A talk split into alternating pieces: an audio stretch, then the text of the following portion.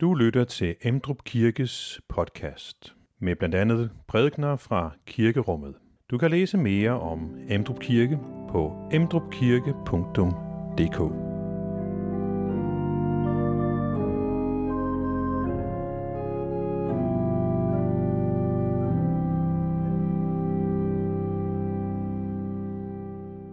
Som øh, overskrift i dag har jeg sat taksigelsessøndag taksigelses søndag. Og det vil være vort fokus i dag, netop det med at sige tak. At sige tak, vise vores taknemmelighed, og øh, at øh, få øje på det, vi har at sige tak for. Fordi øh, vi kan have meget at sige tak for, men nogle gange glemmer vi at gøre det. Både over for vores medmennesker, men også over for Gud. Så taksigelse søndag en påmindelse om at sige tak. Teksten, vi skal have, er nemlig om en, der kommer tilbage til Jesus for at sige tak. Men det er kun en ud af de ti, der bliver hjulpet af Jesus, der vender tilbage for at sige tak. Jeg håber, vi ligner ham mere end vi ligner de ti andre, ni andre. Så taksigelses søndag. Velkommen til gudstjeneste.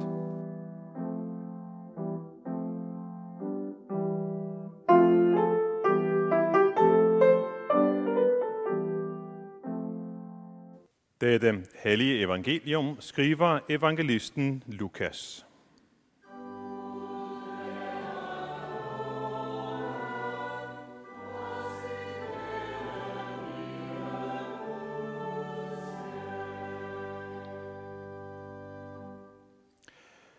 Under sin vandring mod Jerusalem fulgte Jesus grænsen mellem Samaria og Galilea.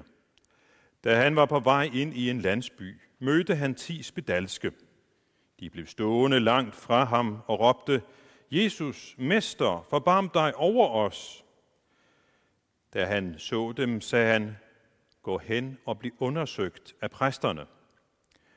Og mens de var på vej derhen, blev de rene. Men en af dem vendte tilbage, da han så, at han var blevet helbredt. Han priste Gud med høj røst og kastede sig på sit ansigt for Jesu fødder og takkede ham, og det var en samaritaner. Jesus spurgte, var der ikke ti, der blev rene? Hvor er de ni? Er det kun denne fremmede, der er vendt tilbage for at give Gud æren? Og han sagde til ham, stå op og gå herfra. Din tro har frelst dig. Amen.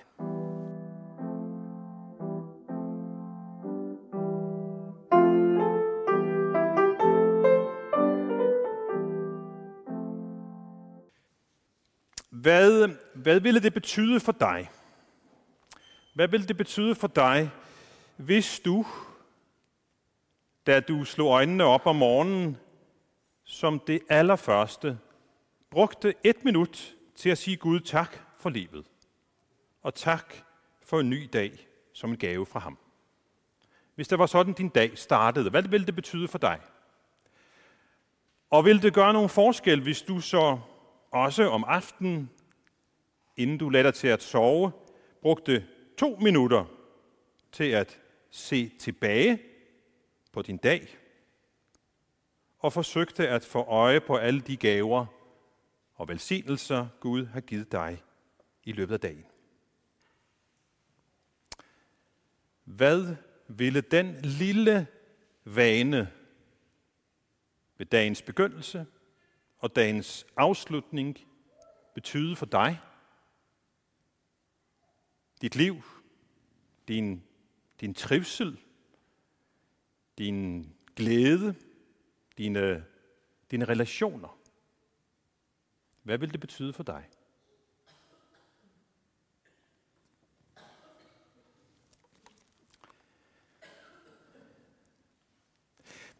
Vi bliver nemt fanget i den virkelighedsforståelse, at vi har opnået alt det, vi har på grund af vores egne anstrengelser. Og så glemmer vi så nemt at være taknemmelige, både over for Gud og over for vores medmennesker. Der var engang en skoleklasse, som var på besøg i en kirke. De øh, opførte sig pænt og deltog aktivt. Og hen mod slutningen af besøget, så hørte præsten en lyd.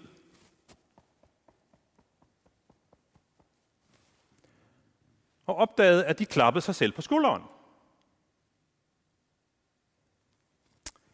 Præsten spurgte dem, øh, hvorfor gør I det?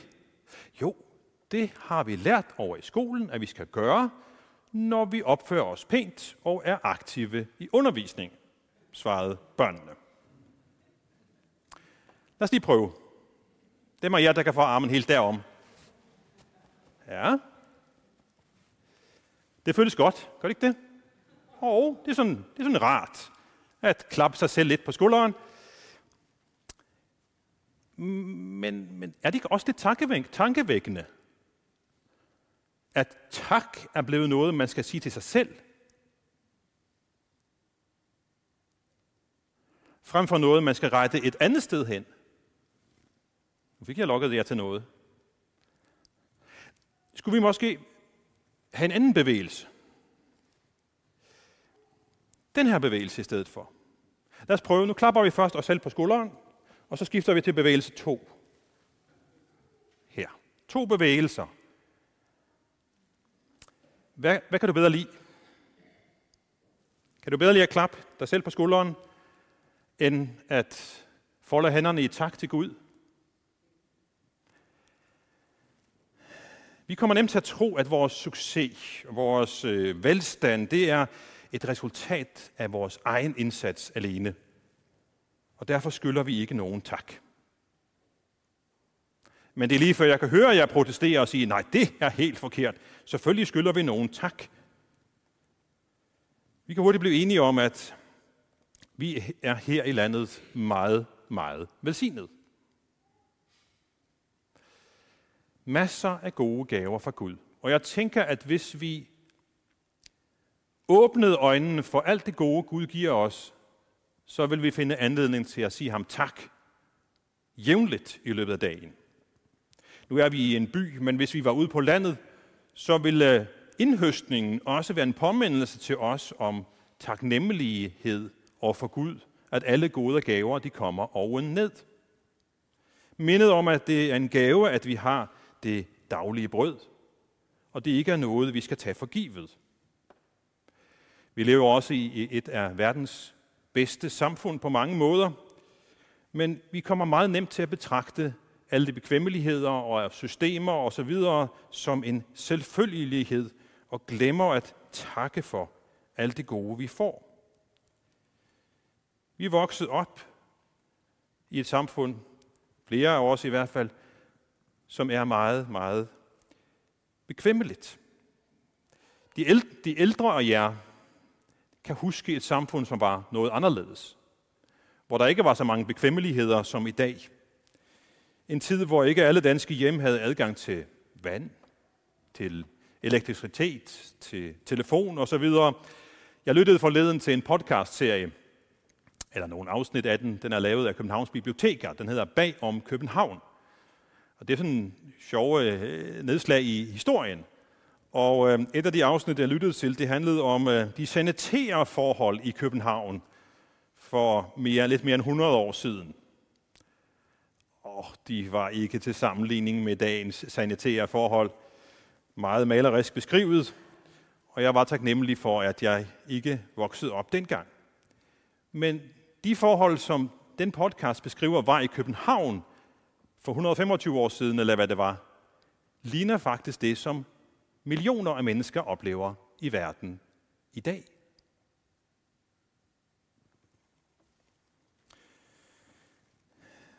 Vi er meget privilegerede.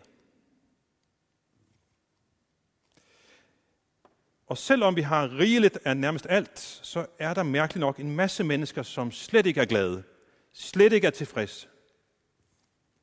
Lever i et af verdens bedste lande og med et meget, meget godt velfærdssystem.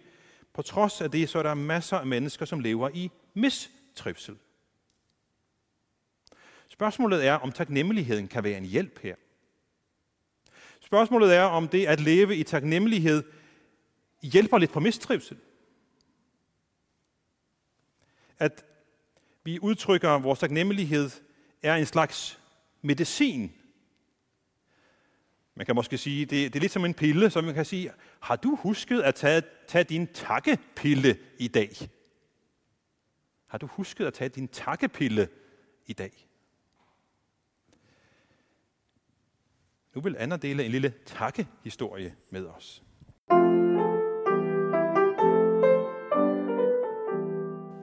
Jeg vil gerne fortælle om en oplevelse, som jeg havde som barn, og som gjorde indtryk på mig, og det er derfor, at jeg stadig husker den. Og det er en oplevelse, som også stadig gør mig taknemmelig, når jeg tænker på den. Dengang var jeg 11 år, og jeg boede i et lille hus i Valby sammen med min far og mor og min søster.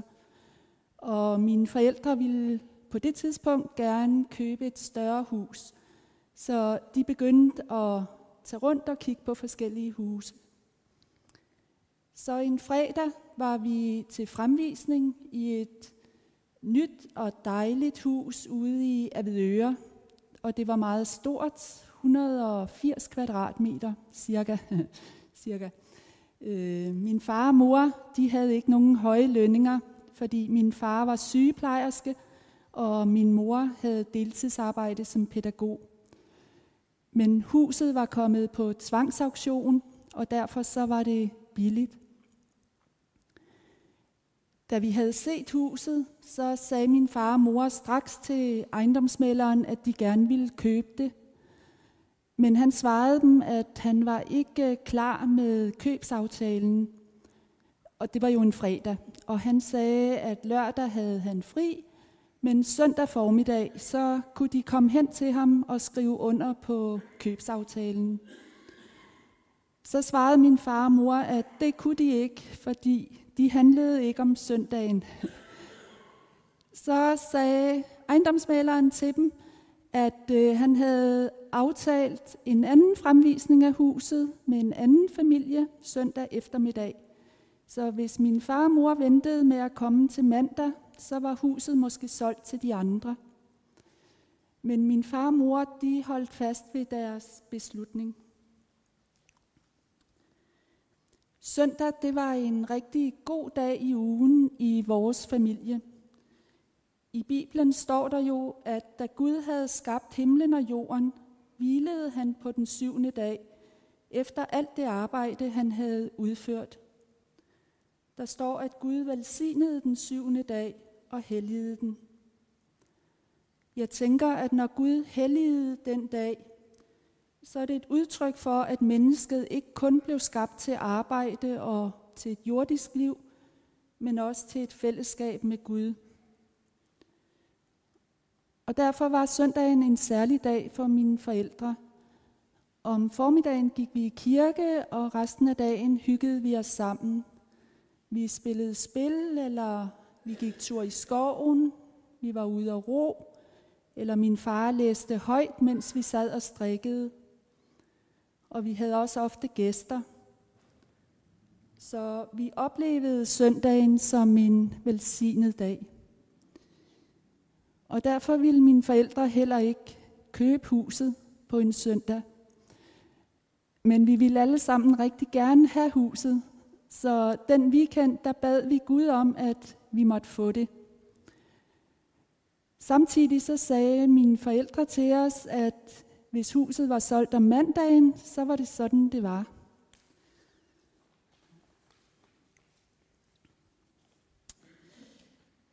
Da det blev mandag, så tog mine forældre hen til ejendomsmæleren, og så sagde han til dem, at han var blevet syg om søndagen og kunne ikke komme på arbejde, så derfor så var han blevet nødt til at aflyse fremvisningen for den anden familie. Så derfor kunne mine forældre godt købe huset. Så de skrev under på købsaftalen, og da de kom hjem til os, så var de meget glade og meget taknemmelige. Det var vi alle sammen. Og mine forældre sagde til os, at de troede, at huset var en gave fra Gud, og det var Gud, der havde sørget for, at vi fik det. De boede i huset i cirka 30 år, og det var også et dejligt hus at komme på besøg i, da min søster og jeg senere fik børn. Seks børn fik vi i alt. Når jeg tænker tilbage på oplevelsen, så er der flere ting, som gør mig taknemmelig. Jeg er meget taknemmelig for, at Gud gav os huset. Jeg er også øh, meget taknemmelig for, at mine forældre ønskede at følge det, som står i Bibelen og som de troede på, også selvom de kunne miste nogle muligheder ved at gøre det. Og så er jeg også meget taknemmelig for, at Gud har givet os søndagen som en særlig dag i ugen, hvor vi kan komme i kirke og mødes, og hvor vi har ro og tid til hygge og gode oplevelser. Det var det, jeg gerne ville dele med jer.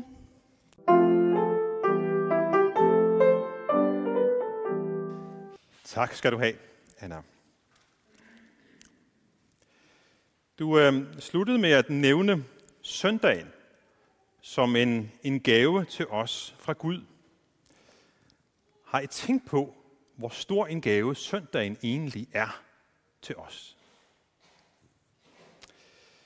Jeg fik en mail i fredags, den handlede om øh, vores, øh, hvad, hvad der gør, at vi har det godt. Og øh, det første punkt, det lød, det er ikke, den virkelige fjende er ikke stress, altså i form af travlhed og andet, det er mangel på restitution.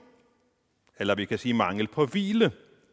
Gud har givet os hviledagen, så vi kan få nye kræfter, både til læge med sjæl og ånd. Det er en gave fra Gud til os. Men hviledagen er samtidig også en, en påmindelse til os om, at alt ikke afhænger af os selv og vores indsats. Så søndag kan man kalde for en taksigelsesdag. Derfor har jeg også som overskrift sagt taksigelses søndag.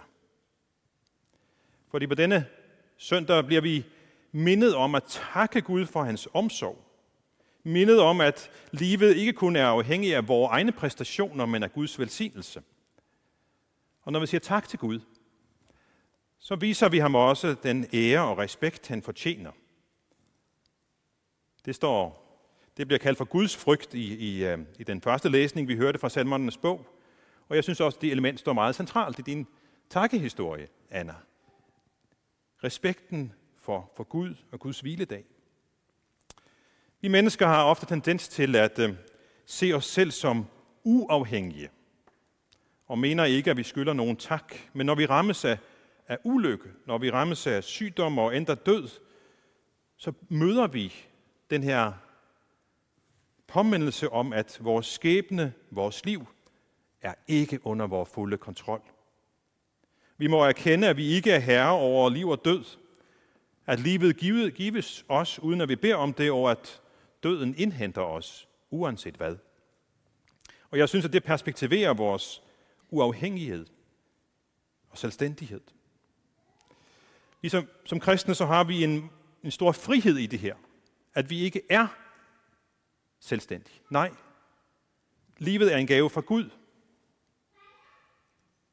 vi behøver ikke at lede efter en mening med livet. Vi er født ind i en sammenhæng, en familie, et samfund, og vigtigst af alt, så er vi skabt til at leve i et forhold, et fællesskab med vor Herre. Den sande frihed ligger i at være afhængig af ham.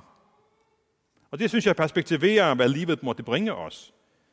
Det betyder ikke, at vi undgår sorg og ulykke og død, men det betyder, at vi har nogen at vende os til i alle situationer. Vi har nogen, vi hører til hos. Vi kender Gud som vores himmelske far, som har omsorg for os i alle situationer. Også når vi bliver ramt af alvorlig sygdom, som de ti spedalske, vi læste om i dag. Spedalskhed, det var dengang og er også i dag en, en frygtelig sygdom. De spedalske skulle leve i isolation uden for, for byerne, for ikke at smitte, smitte andre. Og i Moseloven, der står der også, at hvis en spedalsk kom i nærheden af en rask, så skulle den spedalske råbe, uren, uren, for at sørge for, at de raske ikke kom for tæt på og blev smittede. De her ti spedalske, som følges, de ser Jesus. Der råber de så ikke uren, uren, men Jesus, mester, forbarm dig over os. Og den bøn, den hører Jesus. Han helbreder dem ikke med det samme. Han siger til dem, gå til præsterne. Og årsagen er den, at det er præsterne, der, der skulle erklære folk for raske, således at de kunne indgå i samfundet igen. Og på vej derhen, så bliver de helbredt. En kommer tilbage for at sige tak. Spedalskeden er en forfærdelig lidelse, ødelægger vores liv og fylder det med elendighed, og derfor anvendes det også som et billede i Bibelen. Et symbol på, på synden i vores liv, som også ødelægger vores liv. Og det glædelige budskab er, at Gud ønsker at frelse os, ikke bare fra sygdom og, og ulykke, men også fra den mest alvorlige trussel i vores liv. Den trussel, som er mere alvorlig end spedalskheden er, nemlig synden. Han ønsker at rense os, så vi kan få det, som han ønsker at give os allermest, det evige liv og fællesskabet med ham. Og så vidt jeg forstår den her fortælling, som Lukas har, så helbreder Jesus alle de ti spedalske, der kommer til ham. Men Jesus ønsker faktisk at give dem mere end blot den fysiske helbredelse. Han ønsker, at de skal have fællesskab med ham. Han ønsker at frelse dem fra den evige fortabelse. Men så vidt jeg forstår teksten, så er der kun én af dem, der får del i den gave fra Gud. Jesus han forklarer i bjergprædiken det således, han siger, Gud han lader sin sol skinne over både onde og gode mennesker, og han lader det regne over både uretfærdige og, og retfærdige. Og det viser, at, at Guds øh, gaver, de gives til alle mennesker, men det er ikke det samme som, at alle får del i frelse og evigt liv. Frelse handler om mere end blot at opleve Guds gaver i vores tilværelse. Det handler om at have troens fællesskab med Guds søn. Det handler om at takke ham for den tilgivelse, som han tilbyder, modtage det evige liv som en gave fra ham. Så Gud ønsker ikke, at vi bare skal nyde alle gaverne fra ham, men at vi også tager imod den største af dem alle, frelsens gave. Alle ti spedalske bliver frelst i den betydning, at de bliver helbredt og genoptaget i det sociale liv. Men så vidt jeg forstår, er det kun én af dem, som bliver frelst på en dybere måde. Altså ved at få det frelsende fællesskab med Guds søn og opnå evigt liv ved at tro på ham.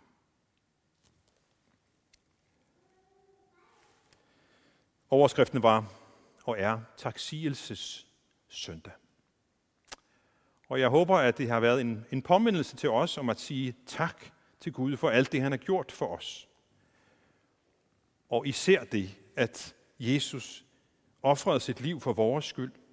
Vi kan takke Gud for, at Jesus bar hele verdens synd og sygdom, og at han stadig kan helbrede i dag. Og så har vi også været inde på, at for at hjælpe os til at huske at sige tak, så har Gud givet os en ugentlig takkedag, hviledag, hvor vi blandt andet kan komme i kirke, og her kan vi også synge nogle skønne salmer om det at sige tak.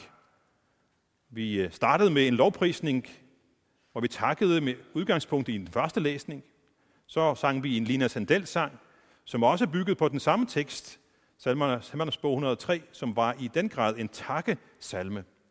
Og der vil også være tak i nogle af de andre salmer, og så vil vi slutte af med en sang i dag, hvor tak kommer i hver eneste linje, stort set. Det at synge det ind kan også være en dejlig påmindelse om at sige tak. Her kan vi også tage imod renselse for vores synd gennem ordet og dåben og skriftemålet og nadvåren, så søndagen er en stor gave til, fra Gud til os, som vi kan tage imod. Og lad mig til sidst vende tilbage til min indledning. Jeg startede med at spørge, hvad vil det betyde for dig? At begynde og slutte din dag med at sige tak til Gud. Jeg håber, at du i løbet af prædiken er blevet lidt mere motiveret for at indarbejde den her lille takkevane i dit liv, hvis du ikke allerede har den. Jeg håber også, at du har fundet fornyet glæde i hviledagen som en gave fra Gud til os, hvor vi med Anders ord også har mulighed for at mødes i kirken og lytte til Guds ord og synge og være sammen i et godt fællesskab. En dag, hvor vi også er velsignet med mulighed for ro og gode oplevelser. Lad mig slutte med at ønske jer alle sammen en rigtig god taksigelses søndag.